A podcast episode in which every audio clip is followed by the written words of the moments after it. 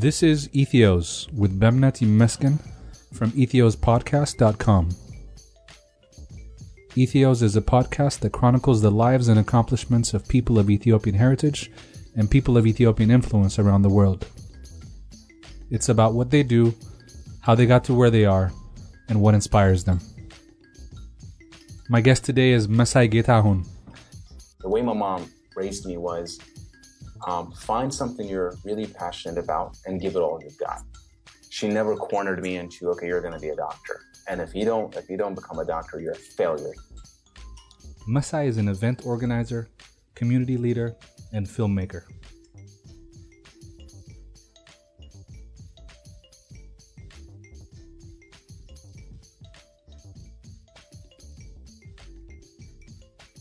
He has organized and produced many local, national, and international events over the past 15 years, including a televised event called A Rock, Above Reproach on Campus, which featured artists such as Lecrae, The Afters, Lifehouse, and many others. Messay just had his directorial and acting debut of his feature film Lambadina, which he also wrote, produced, and acted in, Lambadina premiered at the LA Pan African Film Festival earlier this year, and it won Best Film Audience Choice Award. Lambadina will be premiering in Ethiopia later on this summer and will be opening in various theaters around the US and film festivals all over the world. Currently, Messay leads a youth and young adult Christian ministry called Paradigm in Los Angeles, California. Messay, welcome to the show glad and honored to, to, to do this. And thank you so much for asking me to do it too. Absolutely. My pleasure. Well, Messay, let's jump right into it. Tell us about your childhood, your upbringing. Where were you born? Where were you raised? All right. Well, um, I was born in uh, Addis Ababa, Korambesa to be uh, to be exact. Um, and I was um, I lived there actually until I was six. Uh, we lived in Addis Ababa. My dad was a politician at the time. He um, uh, he worked for the previous go- uh, government, and my mom, she was um, a university student. They actually met at the university. He was her teacher. She was a student at Addis Ababa University, and and so she had me when I was 19, but um, they ended up getting a divorce when they were, um, I think, two years into their their marriage. Um, and so my mom ended up moving to the U.S. with with um, her dad and and some part of her family. And so I, I lived with my dad until um, the current government came in. And uh, when that happened, I ended up. Uh, my mom came to Ethiopia and took me when I was six, and so I, I, I actually celebrated my sixth birthday here in Dallas. And so my childhood memory in Ethiopia is very, um, very short-lived. You know, um, I mostly, I think the only thing I remember uh, is is probably going to the Hilton Hotel and swimming. Getting, you know, uh, and, and so th- those were my childhood memory of Ethiopia. But um, and then you know, I was raised in in Dallas with my mom, um, and she was remarried, and so I had a sister from her. Um, so as far as childhood goes, um, two locations, but most of my memories, like I said, was was in, in, Dallas. And tell us what that was like. What was it like growing up in Dallas? Was there a lot of diversity in in the neighborhood? Did you grow up with a lot of Ethiopian kids, or you know? Um, not not really. Um, I mean, one thing I do remember um, is I think when we were in Ethiopia, obviously you're so close with with family and, and and and kids my age, with my cousins and stuff. So I had that community and and I, I remember that. Um, and then when I moved here, uh, even though I was, I was a kid, it, it, was still kind of tough to adjust just because you're into an environment that you know you don't know, you don't know the kids and stuff, and and starting school from from first grade here.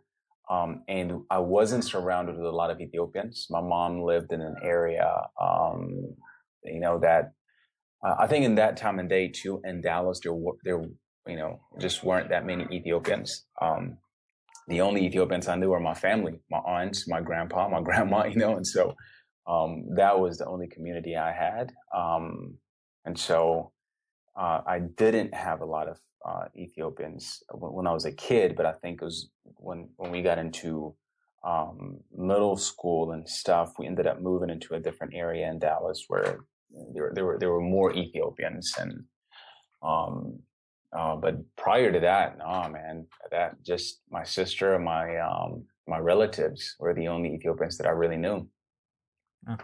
And what was that experience like in middle school when you started integrating with other Ethiopian kids and even as a whole, outside of the as, the family, how what was your experience in Dallas?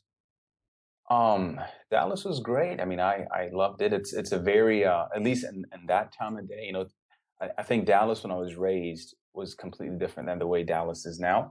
Um, how so? I mean, I think now I think it's gotten a lot like diverse.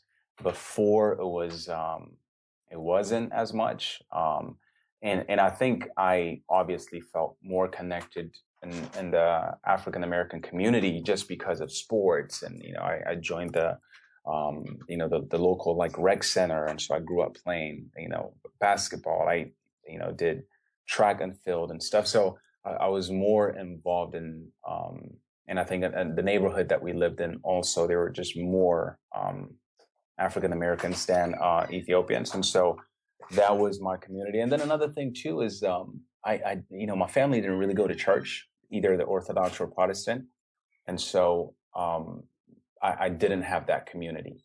And so when I got into middle school, I think one of the reasons that I was more involved in the Ethiopian community was my grandfather used to go to uh, uh, an Orthodox church um, not too far from our house.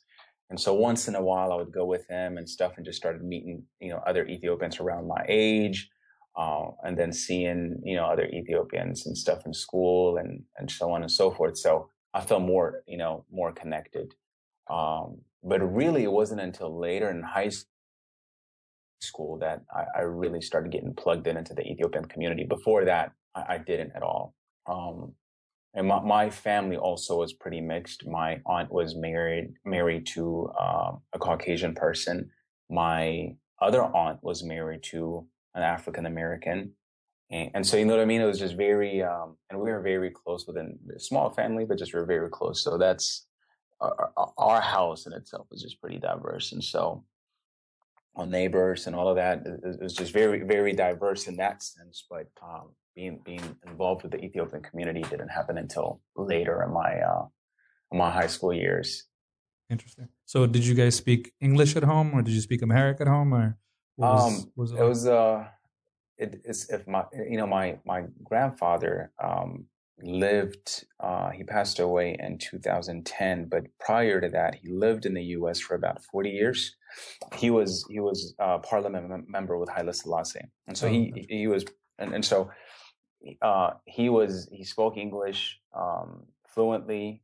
My sister um left Ethiopia I think when she was 1 or so and so she, you know, doesn't speak it at all. And so my mom spoke English to both of us. So, you know, uh, and and the house, like unless my grandma's around, we we spoke English. and so, um, but my grandma, um, she could understand, but she doesn't speak. So we, we, we would talk to her and, you know, as best as we could in Amarinya.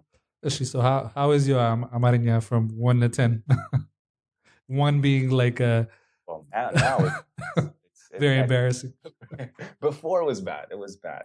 Mainly just because we just didn't, you know, like um, speak it that much. Um, I'm not going to test you, so it's, it's okay to disclose where you fall on that in that scale. Yeah, well, now you wouldn't know. I'm, I'm, a, I'm a, pro, but before you're a pro.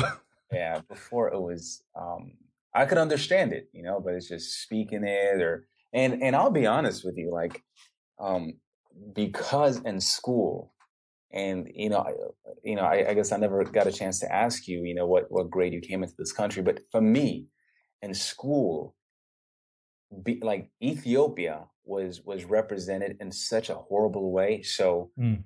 You know, everybody's understanding of Ethiopia is what they saw on Feed, Feed the Children, and Absolutely. Feed the Children. Children used to run all the time. You know, like uh, like the infomercials used yeah. to be on, and it's always been like an Ethiopian kid, and so um being like coming from Ethiopia was just like you know what I mean like we I, I, there are times where I wasn't even proud to say um, really um, yeah was, it must oh have been gosh. hard I mean I w- I didn't grow up here so I, I didn't experience that part but from what you're telling me it must have been I, I'll give you one anecdote So I was in college when the South Park episode. I didn't watch South Park.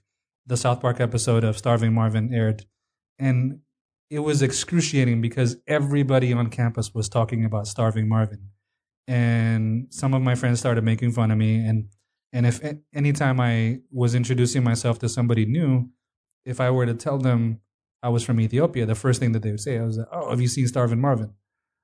Oh so, my gosh, yeah, it was. I, I, I remember that episode too, and um, you know, I was I was fairly tall, and so none of the kids gave me a hard time.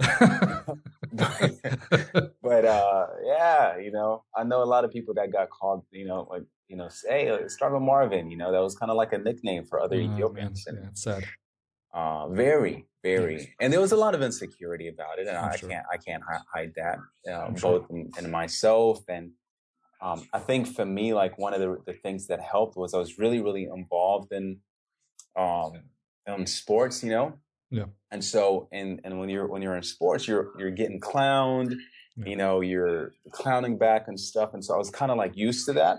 Yeah. But I know there are other Ethiopians, especially in high school, like ninth grade and stuff. Man, it was, you know, they they they took it, you know. Yeah. And I, will tell you even a hilarious story. There was this guy named uh, uh, Marcos, but he he you know he he would tell people his name was Marcus. and he, he, had just recently came from from Addis, and yeah. so um, I remember we had a we had a class together, and it was um, a geography class. And so they were, um, and the teacher had no idea I was from Ethiopia because I, I, never told her, and she just didn't assume that I was, you know. Um, but she knew that he was because he was a transfer from an ESL class and and and so on. And so uh, and so they were doing this music from uh, uh, from the different parts of the world, and so they you know they played a song from China just so that we could be cultured and, and so on. And so when it got to Ethiopia, um, they she played like a, a, track or you know a tape with with a guy um, playing um, is it is it called begena? You know, just uh, like yeah, the heavy bass. Yeah. And it's like more of like a an old hymnal type of thing, mm-hmm. you know. And I remember just looking around and people are laughing, you know. Um, and so, and then after it played, and she goes, uh, Marcus, honey, um, could you tell us what the guy was singing about? And so he got up and he said, I'm not from Ethiopia. And, you know, the voice was like, Oh, then where are you from? He said, I'm from Colombia. So, I promise you, true story. Oh, and I was no. just like, Oh my God, oh, as if no. that's any better, you know? Of course, I'm laughing at him, but I didn't have the guts to say, "Yeah, that's that's my culture too." You know? um, shame so, on yeah, both of you. She did, yeah. Shame on both of us. so, um, but things like that used to happen, and um, you know. But I think uh, I think today's generation is is far more pa- patriotic, and you know, there's just a little bit more awareness and stuff. I, I we just, uh, you know, yeah and so it wasn't it wasn't really cool to to proclaim you know you're from Ethiopia kind of deal. And, yeah, with all the starvation going on, it must have been yeah, tough. Yeah, but I mean, that's that's still not an excuse. But no, I, we I was we were just you know, ah, you're young. Yeah. So you finished high school in Dallas. Uh, where, where did you go to high school? Um, I actually went to a high school called White High School. Um, I'm gonna refrain from making any uh, distasteful jokes. Yeah, I, I really did. Um, and it was, you know, predominant. It was just, you know, um, and um, I went to, um, you know, the the neighborhood we lived in. Like I said, although like just kind of initially, like there was a lot of, you know, uh, African Americans, but that's because I, you know, because because of basketball and stuff. I, I, I that's all I knew. But our our neighborhoods and stuff were mostly um, uh, I think m- more or less a white community, but but I honestly. You know, that's not to say I experienced any sorts of you know racism or anything like that. I really didn't. Maybe I just wasn't you know aware of it. But um, and then when I uh, um, when I got to be a junior in high school prior to you know uh, graduation is when I got a little bit involved with the Ethiopian community because I started going to church more often.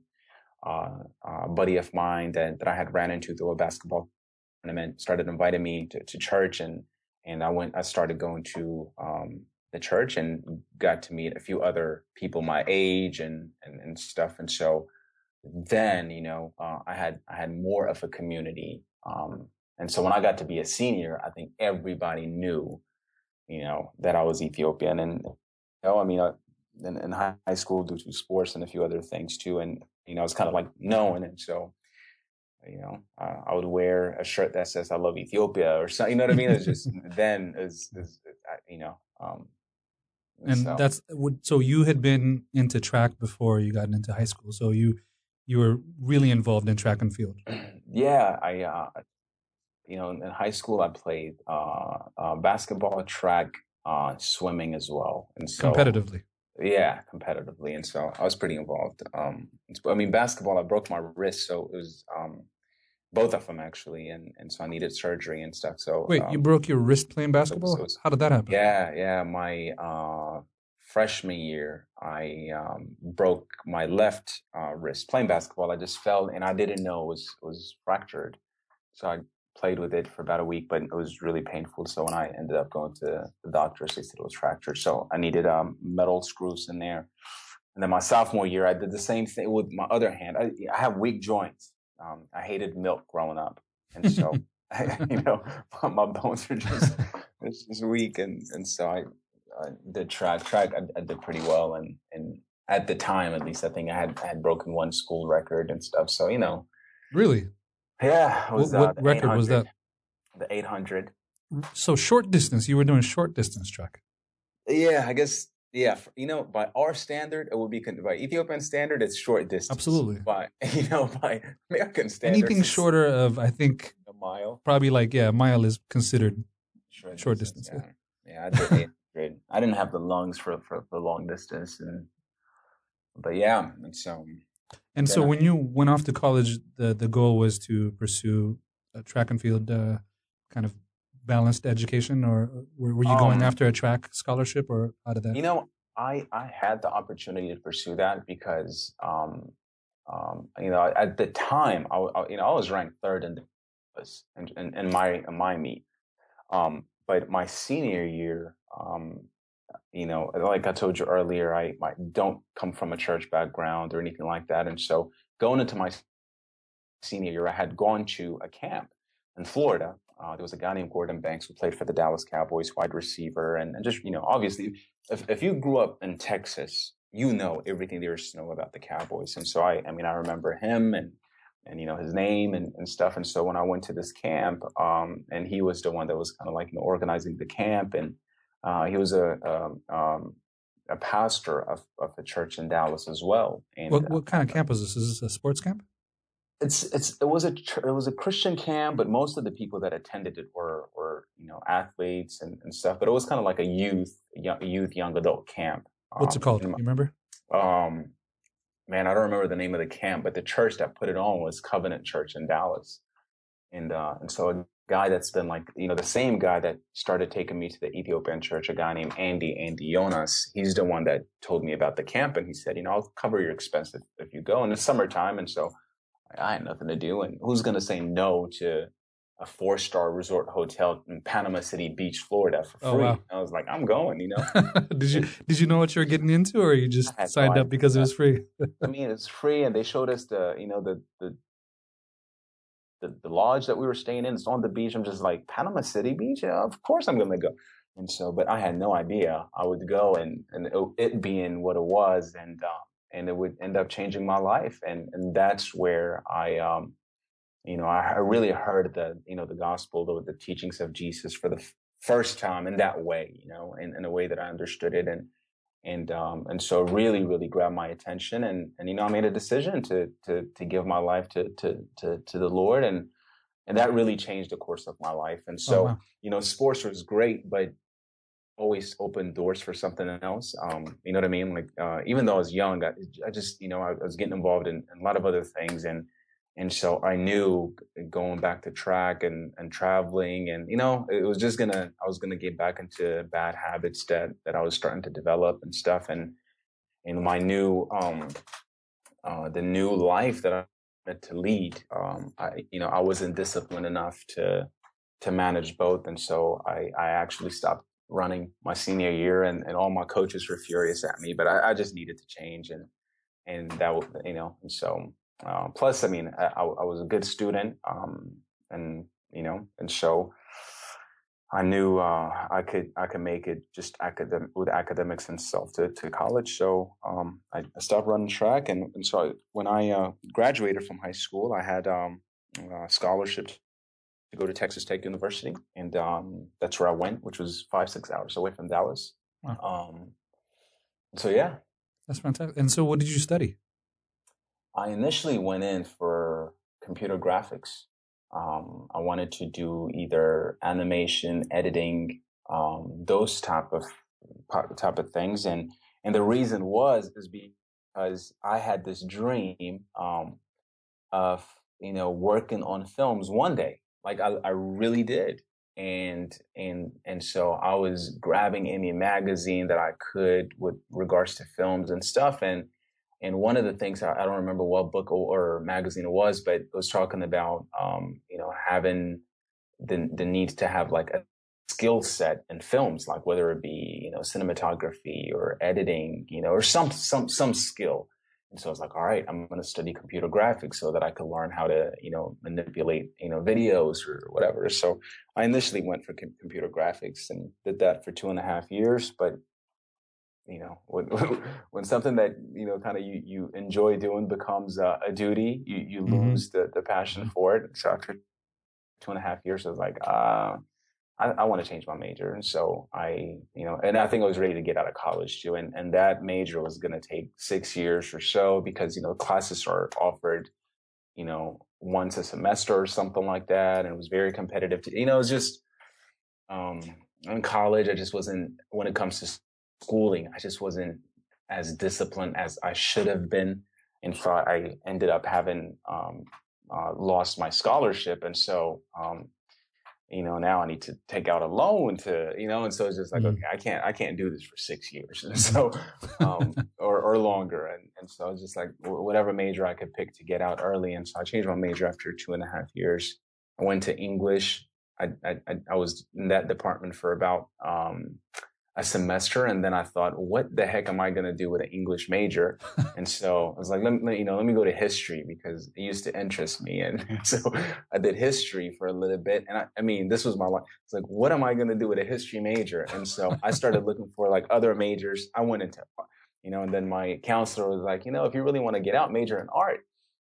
I said, just art? Like, you know, like there's like, you know, he said, yeah, major in art. I said, okay. So I switched it to art because it's the same department as um, computer graphics. And so I said, okay, I'll do art. And I had art history class. I kid you not, by far was the hardest class I've ever Absolutely. taken in my life. Trust me, I've, I've taken art history. Uh, okay, so I every semester, you know, I like I took it like three times because you know, like I would always just fail it. You know, I would always get a D. It's all and memorization, so, and it takes yeah. the joy of something that you love to appreciate. And oh, absolutely. And my and my professor didn't help. It was only offered early in the morning and I wasn't a morning person. he put me to sleep. It was dark. We were watching, you know, a project and it was just like, it just wasn't for me. So I said, I need to change my major because of that class. And then I ended up finding, you know, I, at the time I was really involved in campus ministries. There was a ministry that I actually kind of um, started that it was, you know, and, and going well. And so a lot of the students were human science majors and you know they were telling me about human development family studies and and so i don't know that kind of intrigued me and so i ended up uh, finishing with um, human development family studies and and i, I minored in um, um, uh, art and uh, and so yeah that's what i ended up with. Very interesting. What was your college experience like? College is amazing. Um, I, I loved it uh, and it wasn't because I was out there partying, you know, I, I really didn't, uh, at all. I actually never attended like a, like a, a, party, but I loved it. I met some of my closest friends there. Um, and like I said, you know, I had, um, um, my, my life really, really been impacted by, by, by Christ. So when I went to college, um, you know, I, I really went with, with, with, with a different perspective than before, you know, and so, mm uh, and I met some incredible people, like you know, that were um, that that became kind of my big brothers there, and um, and so I loved it. I mean, uh, I had great um, um social life as well. Um, and so it was there was never a day that I you know I missed home almost, which was sad because I was really really close to Mm-hmm. to my family. I mean, every summer I, I would try my best to stay at the school just because I really loved it. I had a good time, and um, like the ministry that that uh, we were doing, I started a small Bible study my freshman year. Um, just because you know I didn't want to go out, I didn't want to go to a frat party or anything like that, and and um, I, I told one of my my friends, hey, you know, you want to do Friday night at midnight? You know, let, us do a Bible study since we ain't got nothing to do, you know. Um, and so we started doing a Bible study called Midnight in my dorm room, and before we knew it, it, it from seven people to, to 20 to 30 to 40 to 50 to by the end of the semester we were having like 70 80 people. You're kidding me. no joke. Every midnight in my dorm room for a bible study. And um, eventually you know the school found out about it and they said there's no way you know it's fire hazard so you, you got you know Wait, I have a question for you. What does a 70 person or even like a 30 person Bible study look like? Because that's look like right more of a so- church than it is uh, a It Bible really study. is. So we would everyone would sit on the floor and we would open the door and people would sit in the hallways. Um, and my buddy, his name was Jody Wilson, who's now a worship pastor at his church in Amarillo, Texas. But he would play the guitar and lead worship, and and then we, you know, I would kind of be the um, not the teacher, but just I would share kind of like what I learned from my devotional, and then people would, you know, just kind of go around to see if they have prayers. We'll pray for one another and just kind of encourage one another to. This was at midnight, you know, and by On a Friday night. Friday night at midnight. My goodness. Um, and the majority of the people that came were athletes. That that was what was crazy about it. You know, when I was at Texas Tech, you know, like I think there was 27 or so thousand students, and like I think the black students were maybe one percent. You know, and Mhm. most of them were athletes. Um, but a lot of the students that used to come were either the you know the athletes or um, the fraternity, you know, sorority uh, students. And so um, that was my freshman year. And so my sophomore year, you know, obviously we needed to to find another location and stuff. And so we were officially registered as a campus organization. Wait, so I, I want to know how did they first? How did they find out about it, and who came and talked to? who? Did did they show up and say who's in charge of this thing? And we want to we want to talk to that person. It, was it was word of mouth. So you know, because um, so the first time we did it, it was seven of us that got together in my dorm room, and so they went and told a couple of people. A couple, of, it was word of mouth. We never announced it. It just kept growing and growing and growing. You know, like I have no idea. If you were to ask me now, like how did, I have no idea how it happened, but and um, it, it just it, it was amazing. And so my sophomore year, like it became literally a miracle because you know we got registered as as a campus organization, and so we were called Midnight Student Student Ministry, and uh, we needed a, a a location to have the um, uh, the meeting, and uh, you know obviously we, I didn't you know we we didn't want to do it on campus because nothing is going to be open at midnight. Um, and it would have been amazing, you know, the idea was like, it would be amazing if we were having it like, you know, in the center of where the party life is. And so in Lubbock, Texas, where Texas Tech is, there's a street called Buddy Holly, which is the nightlife of, of Lubbock. Lubbock is, you know, I think 250,000 stu- people that live in that city. And everything is about the school, you know, Texas Tech is, is, is, is, is, is what runs the city. And so in Buddy Holly's where all the clubs, the bars and stuff uh, are happening. And so there was this this musician, a known musician in Texas, uh, named um, Shane Barnard, that had a warehouse. Uh, the He had a, he had a what house? Sorry about that. He had a warehouse, like where he stores his his musical instruments, whatever. It's just a Mhm. big warehouse that he had. I, I guess his family owned it or something. And so his brother uh, is also a musician. He at the time lived in Lubbock, and so he heard that you know there's a group of students, you know, that are meeting, you know, that they need a place to to meet for, you know, and so he gets a hold of my number and he says, "Hey, I've got a warehouse. If you guys want, come take a look at it, you know, and you guys could use it. I could set it up, design it, and you know, whatever you guys want to do, you you you know, free access to it." And we go. It's literally in the heart of where the nightlife is, and so, you know, we went and you know, we we obviously didn't have any budget or anything. So for seats, we were using haze, like we stacked up haze as chairs, as cushions. Um, not exaggerating, you know, literally. Wow.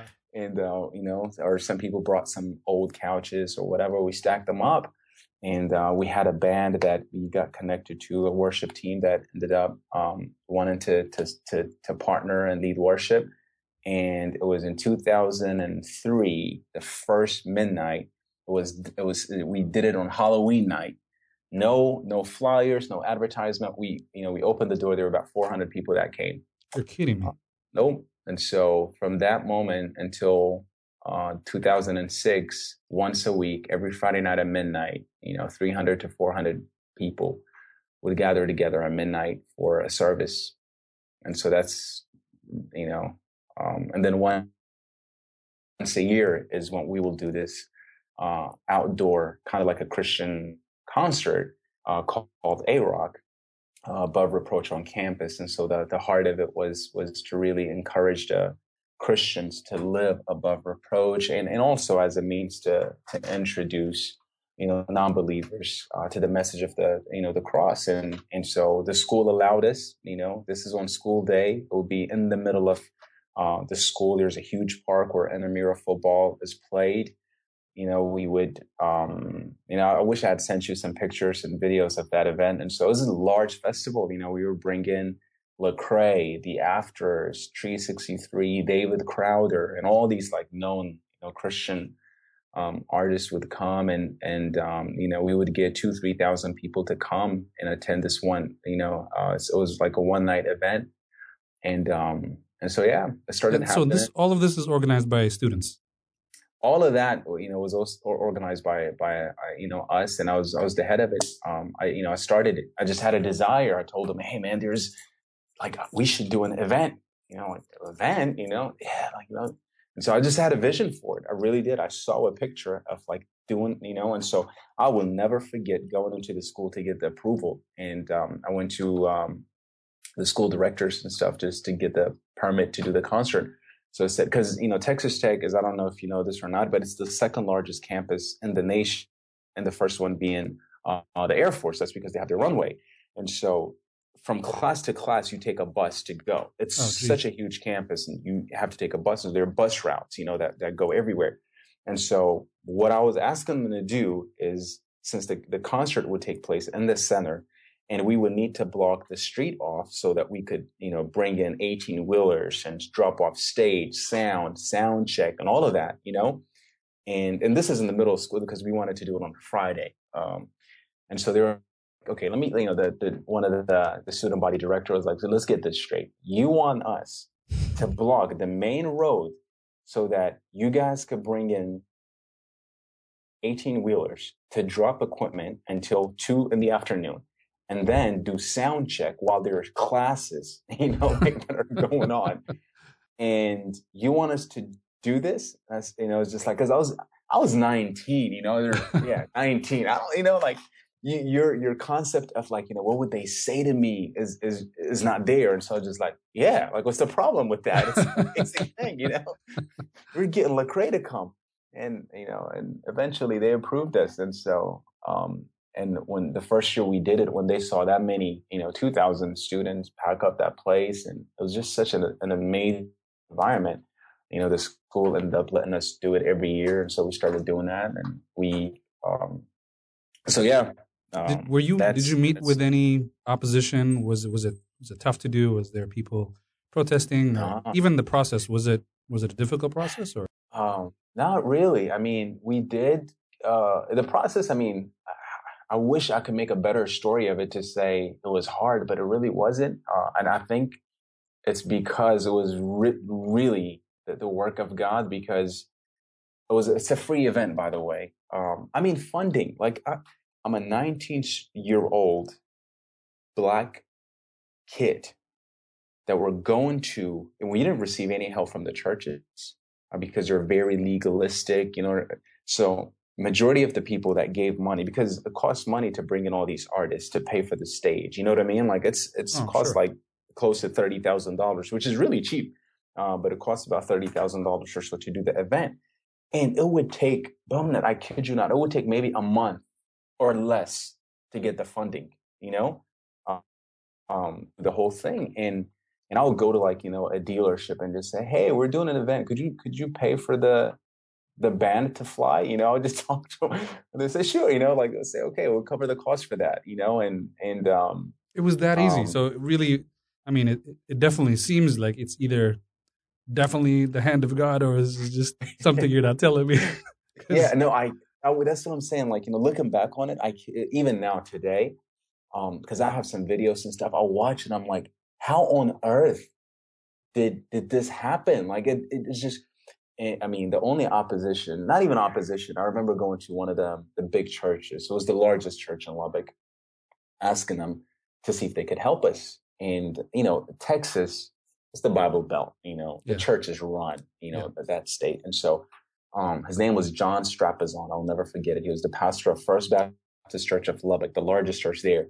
And um, uh, I went in and told him, "Hey, you know, my name is so and so, and and this is what I'm planning on doing." And he just kind of like He was like, "What? You know, we've been trying to do a, an event at that campus for you know many years. It's not going to happen. You know, um, you know, and you know, and so on and so. He just kind of like, you know, and so, well, and and um, and you know, which was kind of like for them too was was a shock. And so then, um, you know, it was easier for us to to get like um, after the first year it was a lot easier, I guess, for people um, to give us either donations or you know just yeah, sure. different support.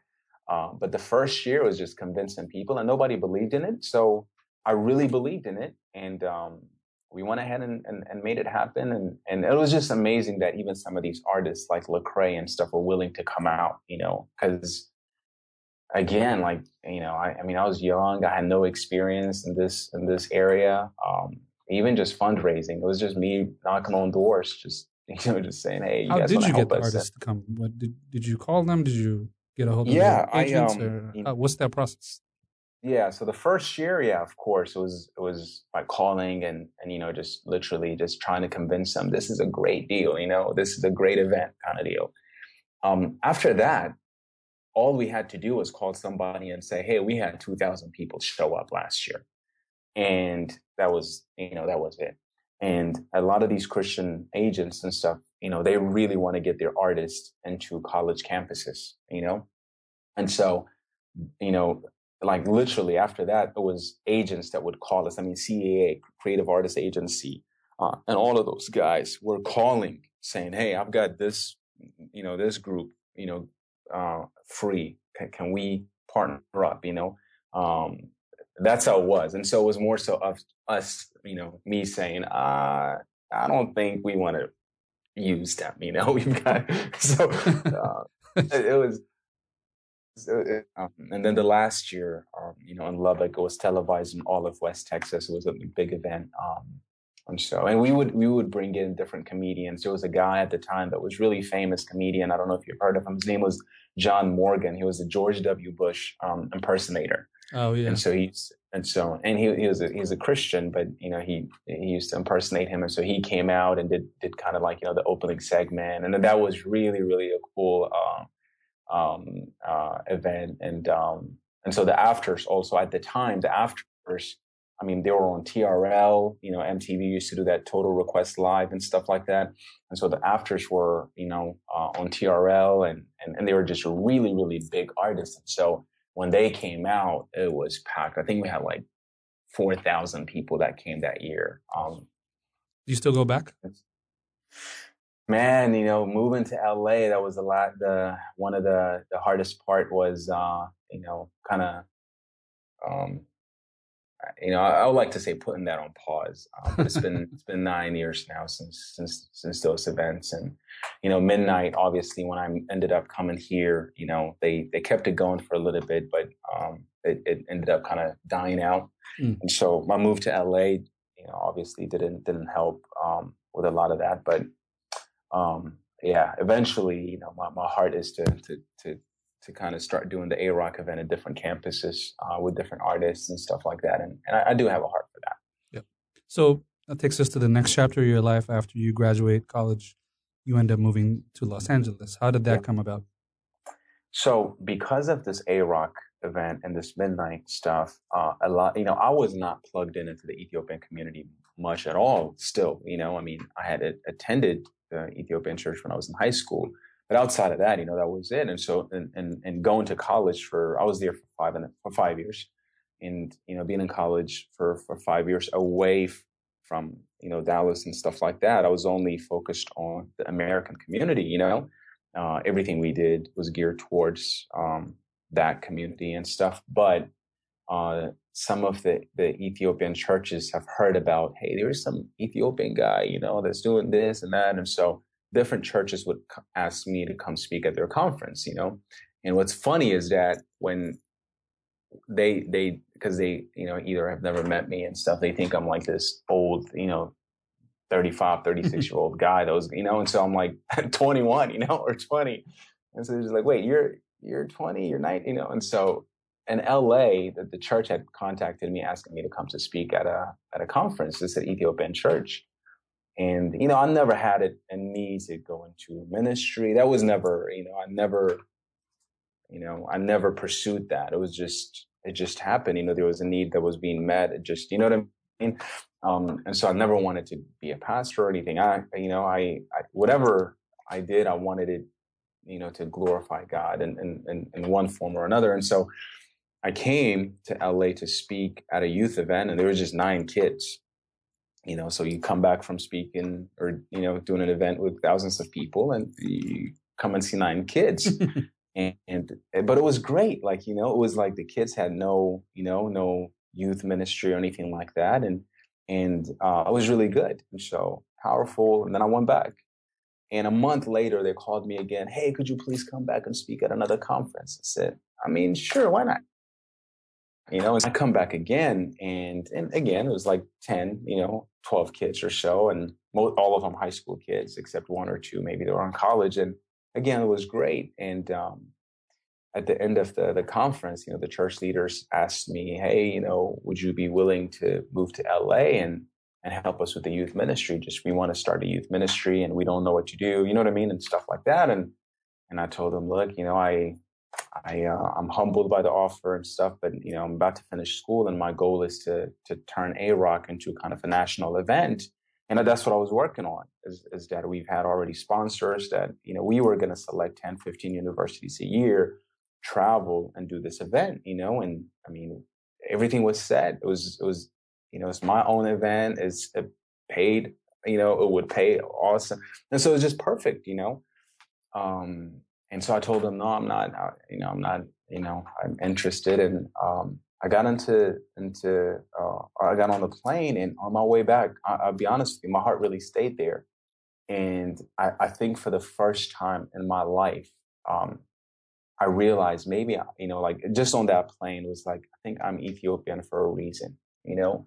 Um, and uh, you know, I, I don't know, like it was just like I, I want to serve in my community. Like the burden for you know what I mean, our generation and and my community, it, it, just really remained in my heart on that flight back, and um, and so eventually, um, a month later, I called them and said, um, "All right, I'll come," you know, and so it was really hard, and so I, you know, um, handed the the responsibility of midnight and stuff to our. Uh, we had an assistant guy that was amazing too to him, and and uh, the AROC stuff. You know, we had our uh, like I said, you know, we had you know set sponsors that were going to fund everything and just decline that, return every funding that we'd received, you know, for the future use uh, uh, of of the event and stuff, and close that chapter of my life and and packed up and moved to LA to to help with the with the youth ministry or to start the youth ministry, that paradigm youth and young adult ministry. Have you seen Have you seen some of these kids grow up, graduate, and go to school and come back? Oh, every practically every one of them, and that's one of the things that I really wanted to focus on. Was you know when I was when I was their age, when I was in high school, I'll, I'll be honest with you, Bumnet, there was maybe one or two other people that I knew that were Ethiopians that actually graduated college. Mm-hmm. I didn't know we, you know, like when I was, I, I didn't know anybody, mm-hmm. and uh, you know, and so um, I my goal here wasn't just okay, you're going to be a better church member. You know, no, it was like, you know, you're, you know, you know, your faith ought to impact your life, and and that's going to be being a, you know, better student, a better um, child to your parents, a better sibling, a better, you know, uh, uh, athlete and all of that. And, and, and so almost every one of them have graduated, not just, you know, college, but I mean, they've gotten their masters. Some of them have gotten, uh, you know, some of them are doctors, you know, like there was one that we just celebrated that she's a doctor. There's, I mean, nurses, you know, uh, I mean, they're, I mean, we, one of them went to Harvard, finished there. A couple of them went to Stanford. Mm-hmm. A few of them went to Pepperdine.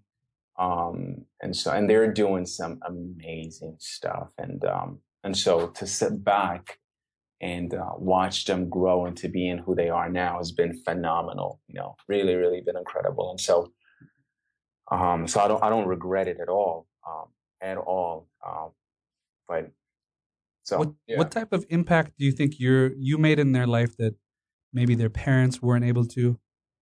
Was you know being able to understand the culture that they were growing up in make a difference you know what what are some of the things that maybe made you resonate better for them than, than maybe their parents yeah i think i think i think that has a lot to do with it too um but but sometimes you know it's not it's not necessarily at least one thing i've learned is is like it's not so much you know love, love covers it all right it's not so much of like a, a, a language barrier um but uh, it's it's more so of a mindset. You know, um, for me, um, I never, I, I, I don't like my, the way my mom raised me, which was I'm so thankful I had a mother like her. Um, the way my mom raised me was um, find something you're really passionate about and give it all you've got.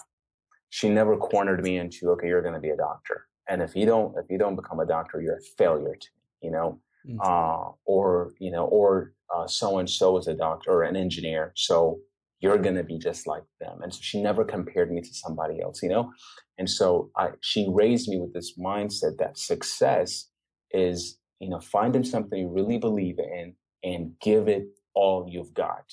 And so, and up here, you know, that's the kind of message I told them was, um, was that, you know, and and um and so I think what was so different for them versus you know having like you know a parent influence was, you know, their parents were telling them what to be passionate about, mm. um, versus you know I think with me, you know, always trying to get to know them, you know, who they are and what they're really, you know, just kind of like you know, what their purpose is, and helping them identify what that is, and just being a big brother for them. And so, a majority of my time when I, I mean, the first six years here majority of my time, you know, um, was spent every single day, like meeting with them. I mean, my house was like, you thought it was a frat house. I mean, everybody practically lived with, you know, like stayed with me. You know what I mean? Just because yeah. I wanted them to, I wanted to really connect with them. I don't want them to see me as like, oh, that's my Sunday morning teacher, you know? Um, and, and just because of, of what I've, you know, I, I think what I've accomplished with AROC and then a bunch of other stuff. And, and, and, and that obviously opened a lot of doors for me to speak at a lot of large events. You know, I've, you know, I've, I've done a lot of, you know, just as a guest speaker at a lot of events. And so them seeing me, um, doing these things were just like, okay, we could really do whatever we put our heart and mind into, you know? And so, I, I think the the you know I was able to communicate to them in a better way just because of that platform, you know, um, versus um, um, kind of their parents, and and I was I was able to be a good bridge for them between um, their parents and them, and so. Mm. I think you bring up a really good point because having that bridge between parents and kids here, especially immigrant parents and yeah. kids who grew up here, is so important. Yeah. I don't think a lot of immigrant parents have any idea what these kids are going through right right during exactly. the day they, exactly. it's such a different culture yeah. the school system is so different than what it is back home yeah. and a lot of times i think the animosity that builds up in, in a child's life is as a result of just not being understood no absolutely absolutely and and i think you know and i you know again i was learning on the job you know because i, I you know i never went through a, a, school on how to be, you know, a bridge or anything, but just, yep. um, and I didn't want to be an extreme of, you know, I wasn't trying to come in and just be that radical guy that was yeah, just yeah. going to create, you know, I, I, was really trying my best to understand the parents, um, their concerns or whatever. And at the same time, you know, just showing them, you know, hey, if that's, and, and I think from what I've noticed, LA, you know, the community in LA is a little different than like other parts of, of the states. What, what I mean is that, like at least in our group, for example, there's so many people in the creative world. You know, mm. like they they just weren't limited to, you know, you're going to be a nurse, you're going to be an engineer, mm-hmm. you're going to be a, you know what I mean? It wasn't, you know, you walk in and there are so many people that were very creative in so many different areas. And, and so what ended up happening is, is as these students were, um, graduating high school, they were graduating college, they're still in the church, you know, in our, in our group and they're still serving, they're involved. And so what started happening was the younger ones now all of a sudden had somebody to look up to. Mm. It wasn't just me, like, you know, and so they, they, they had somebody that they could look up to that, you know, went through the same route they went through. They went to high school here. And so it became such a, a, a, you know, just an easy transition uh, for everyone. And, and so now, you know, you have, we have such a healthy kind of like, a, you know, young adult group, young adult church. And so, um, so that's been that's been really good, and and and also you know being in LA, you know, we are very been and like you know doing short films or short videos and related to to our faith and stuff. But um, you know, I've always like I told you from the beginning, I've always saw myself working in in in, in cinema, and um, I met my my you know my, one of my closest friends here. His name is Justin Dixon, and I met him in 2007 or so. Um, um, and, and he is, you know, kind of uh, one of our members, you know, was our worship leader. He's in the worship team still. Uh, and he works in Hollywood. He as a cinematographer, um, and, and, and in some major films, he gaffs as well and, and, and has done some directing.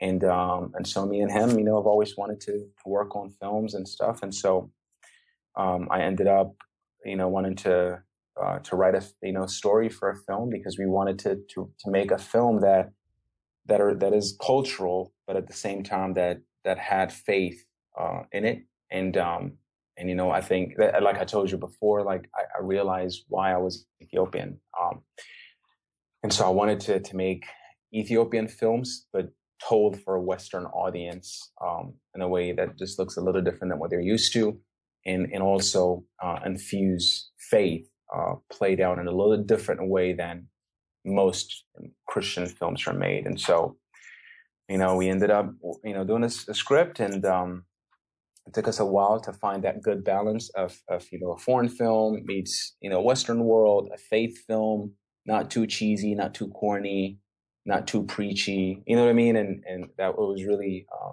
a fine line to, to make sure all of those things are touched, but at the same time, it's just not, you know, like a block. Like, and, and so. So you're talking about the the film that you just finished. In, yeah, you yeah. premiered at the Pan African Film Festival in, in Los Angeles. The name of the film is Lambadina. Yep. So how long did it take you to to write the film and get it ready before you started shooting? Um, two years. Um, really? Yeah, it took a while, uh, and and obviously mostly it's because you know I I have you know the church stuff that keeps me extremely busy and then i mm-hmm. also work for uh, fca fellowship of christian athletes so that keeps my time and so uh, and then you know you know when you're writing a script it's not you know you, you kind of for me at least i don't know how others do it but for me i wanted i want the story to come to me and i don't want to like and i wasn't married to the end of the story just yet so i wrote it in the form of a novel initially and then tra- changing it into a script and then just revising it, revising it to meet the, you know, like I said, that line of making it cultural, like I mean foreign, you know, like an Ethiopian story told for a Western audience. So making it kind of foreign, but at the same time uh, having an appeal for a Western world. At the same time, um, have faith, you know, play into it. And so, you know, we were, it was, it was really like very, um, it needed to be very well written for it to make sense. Um, and uh, so it took two years to really finally, I was just like, okay, I think it's ready to go. And so what I did is I gave it to a couple of screenwriters here in LA that I knew, uh, just to give me um, their opinion on on the on the story without like, you know what I mean, like just sugarcoating it to say, yeah, it's great, but as a script, not as a Christian story or just tell me what you think. And and everyone really really um, liked the script and And it was a very, very ambitious story because it deals with, you know, two two countries. Had the first half of the film, the story takes place in Ethiopia. The remaining part takes place here. It involves so many, so many characters and turns and twists. Uh, it's kind of like Slumdog Millionaire, where you've got a little kid, you've got a teenager, and then you've got an adult, you know, that plays one character. So the story, the story uh, is starts in Ethiopia. Again, it's a fiction film, but you made it seem like it starts during the Derg uh, regime in, in, Ethiopia. But you know, it's, it's, it's a fictional story, and so it's a story of a father and son that get separated due to uh, the government transition that takes place, I believe, in '89 or something like that, right? In the Western calendar, at least. And and so it's a story of this little boy who gets separated from his father and then goes into a family betrayal due to greed and and and, and so on. And then uh, he gets uh, adopted into a family. And the family that adopts him um, they have a little child uh, that's his age. It's a character named ruth. And so they become just friends you know because they're in the same age but her family doesn't see they don't know his background so they don't see him as equal to them. And so they but so when they get to be teenagers, they build a romantic, uh, uh, uh, and of course, her parents don't approve of it, and eventually they transition to the U.S. to pursue a better life. And so when they do, they leave them behind, and they get separated. It's a story of this teenager then, you know, so in love with this girl, and when he becomes an adult, he tries to pursue her, and so he comes to the U.S. after he gets a DV and so as he gets here, though, the story gets, you know, interesting. I don't, I, I, I don't want to give that away. And so, yeah. and so the idea is that he, you know, he's pursuing a destiny that he thinks is his, but in his pursuit, you know, his destiny actually is something else. And so, uh, it's a it's a love triangle at the heart of it, and um, you know, I, we we think it's something that you know anybody can can can watch it, and and uh, so we we finished, uh, you know, filming and stuff um, a year ago. Uh, like I said, we we went to Ethiopia to film the first half of it, uh, and uh, I, I, believe your nephew uh, played a part in it, and your yes, brother played a part. My brother and my nephew. and they were the casting process must have been like very. the, the, the standard was either standard really high or oh, it was incredible. I don't want to get in trouble here incredibly high, and both of them, I mean, you know, they they were they were phenomenal. Yeah, but, I can't wait to see the film, and I'm, I'm yeah, still I'm still waiting it. for my advanced copy. Um, but it was you know, so it wasn't easy. It was really hard. It was the hardest thing I've ever done. I mean, doing the AROC events and stuff, I think prepared me for something like this. Mm-hmm. Um, you know, I've I've done I've produced a lot of events, uh, and you know, working with FCA, you know, we do a lot of events, and so I, you know, I, I'm mo- most of the time I'm you know um, the overseer of, of these events. And so, and I, you know, but this was by far the hardest thing I've ever done, just because, uh, uh, you know, um, one, it was self-funded. Uh, we didn't go through crowdfunding or anything like that. I, I funded everything out of pocket, oh, wow. um, and and intentionally uh, as well. And um, and two, we it's a three-man crew. We did an entire film, and I don't know if anybody's, you know, has worked on or forget working or have just been on a set before to a commercial you know mm-hmm. um, you've got at least 20 30 people you know Absolutely. that you would need on a set and this film was done the entire film was done this is a full, full feature film with three with three man crew you know like one of us will hold a camera the other one will hold the boom the other one holding the lighting you know we were the gaffers we were you know the cinematographers we were the director we did everything and you were in the film as well yeah, I had to play a character in the film. Um, yeah, and then when we finished shooting, I did all the post the post work in the film. I um, I was the editor, the colorist, the sound designer. Was there any stories that uh, emerged in your filming process? Any any funny stories that you can think of? Oh my gosh, yeah, so many. Um, I mean, at the time it wasn't funny because it was so painful. I'm but, sure. You know, looking back, like I'll tell you one for example. So we flew your brother in, right, to do mm-hmm. to do a scene, and it was, and so he comes out here, and Mike is such a good sport, man. He comes out here. He's all We hired, you know, a, a, a, a- makeup artist because in the scene he needed to be to, to look older, and so, and uh, there's a girl that you know has done a lot of uh, great makeup work and, and films, and so she comes in and you know works on him. So we do. We built a set, shot all the stuff, and we go into a you know it's a desert scene, and so we knock it out, and it looks beautiful, man. And Mike goes back first. I accidentally delete the audio after Mike leaves. And so I messaged Mike. I was like, yo, man, I, I can't find the audio. So could you please record yourself just saying these lines from me, you know? And and I'm just gonna, you know, you know, do like lip sync of it in post. And so Mike sends me like, you know, 15, you know, different audio files attempting it, you know. And so and so I get the email. I never told him this. I don't even think he knows this. And so I get the email. And while I'm doing the sync, I accidentally, not intentionally, but I delete the videos, you know? and and not only do I delete it, I was trying to save up space, so I completely wipe it out. oh you know? no. And so now all this stuff that footage that we shot is gone. And so like, and it's the critical part of the film, you know. And so I was like, oh gosh, how do I even tell this to to the cast, you know, like or to the crew, you know? And so I, I'm trying to rewrite the story, like you know, like, So you don't have to shoot again? so I don't have to, you know, like yeah. And so, um, and then three, four months later is when I finally just grew the, you know, the the strength to to trick Michael's, you know, I you know, hey, I think you should you should come, you know. I hated that that that part, like I, I just didn't like it. So I think we- we One of the things that I've, I've done on every single photo or video shoot that I've been on is I always get a duplicate. Always. yeah, Always photographer or the videographer always gives me two hard drives.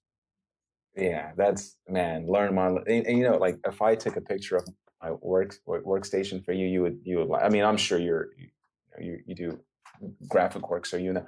But I had for just for this film, I had um seven terabytes worth of footage, Oh, and and I mean, I had you know files everywhere, Oh, and sure. so most of them were backed up. That's the only one I didn't back because we just shot it, you know, like and so. But yeah, I actually remember him. I was in Ethiopia at, at the time when I think he got the email, and you had sent him the clip, and we were trying to figure out what he said because apparently he went off script, and he said whatever those words were, he couldn't remember what they were. so we yeah, were trying to read his lips. Interesting. But well, Messay, it ended up- when yeah. does the movie come out? When when can the viewers anticipate to see Um, it? So the movie had a world premiere at the Pan African Film Festival. Uh, we were honored that it got selected because we, we we actually submitted an incomplete film. I'm still doing a last minute research of, of the film, um, but they they loved it enough that they accepted it, and I was a late entry because I applied for it a month or two two months after the deadline. Um, but anyways, we got in. They gave us an incredible slot. Um, we were the only film. I mean, our film was was featured with Don Cheadle's new movie, uh, Miles Ahead. Um, Vivica A. Fox had had a film there, and a bunch of films from Africa, Brazil, South Africa uh, had a couple of films and stuff. And so it was, but we were given really, really great slots. We were the only film that sold out all of our screening. We were the only film by popular demand needed to to be added for another screening and we were also humbled enough to be nominated for for best film at the festival and we ended up winning best film audience choice award uh, audience choice award at the festival Wow!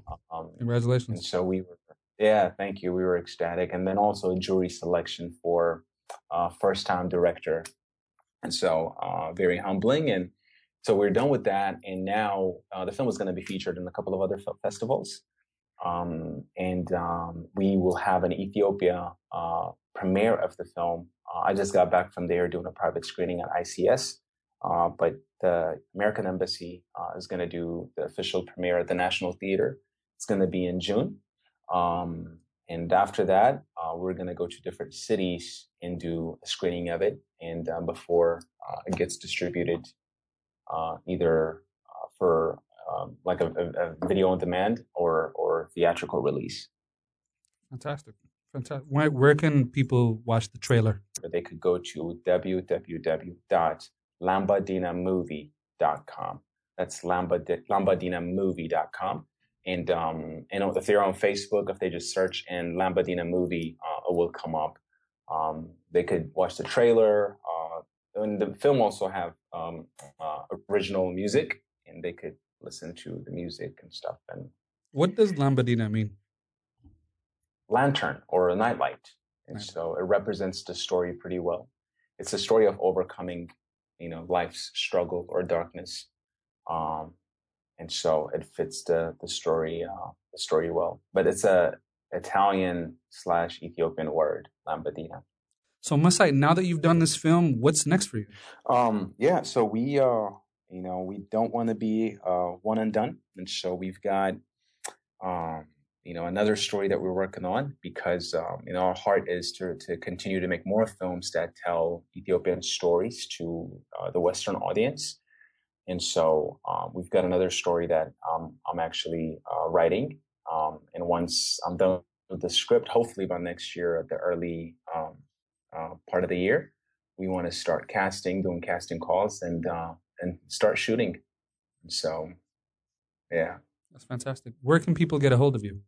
Um, social media, they could they could get a hold of me via Facebook. It's uh, Messay G. It's M E S S A Y G. Uh, Instagram, uh, Messay underscore G. Uh, email is uh, Messay M E S S A Y at lambadinamovie.com.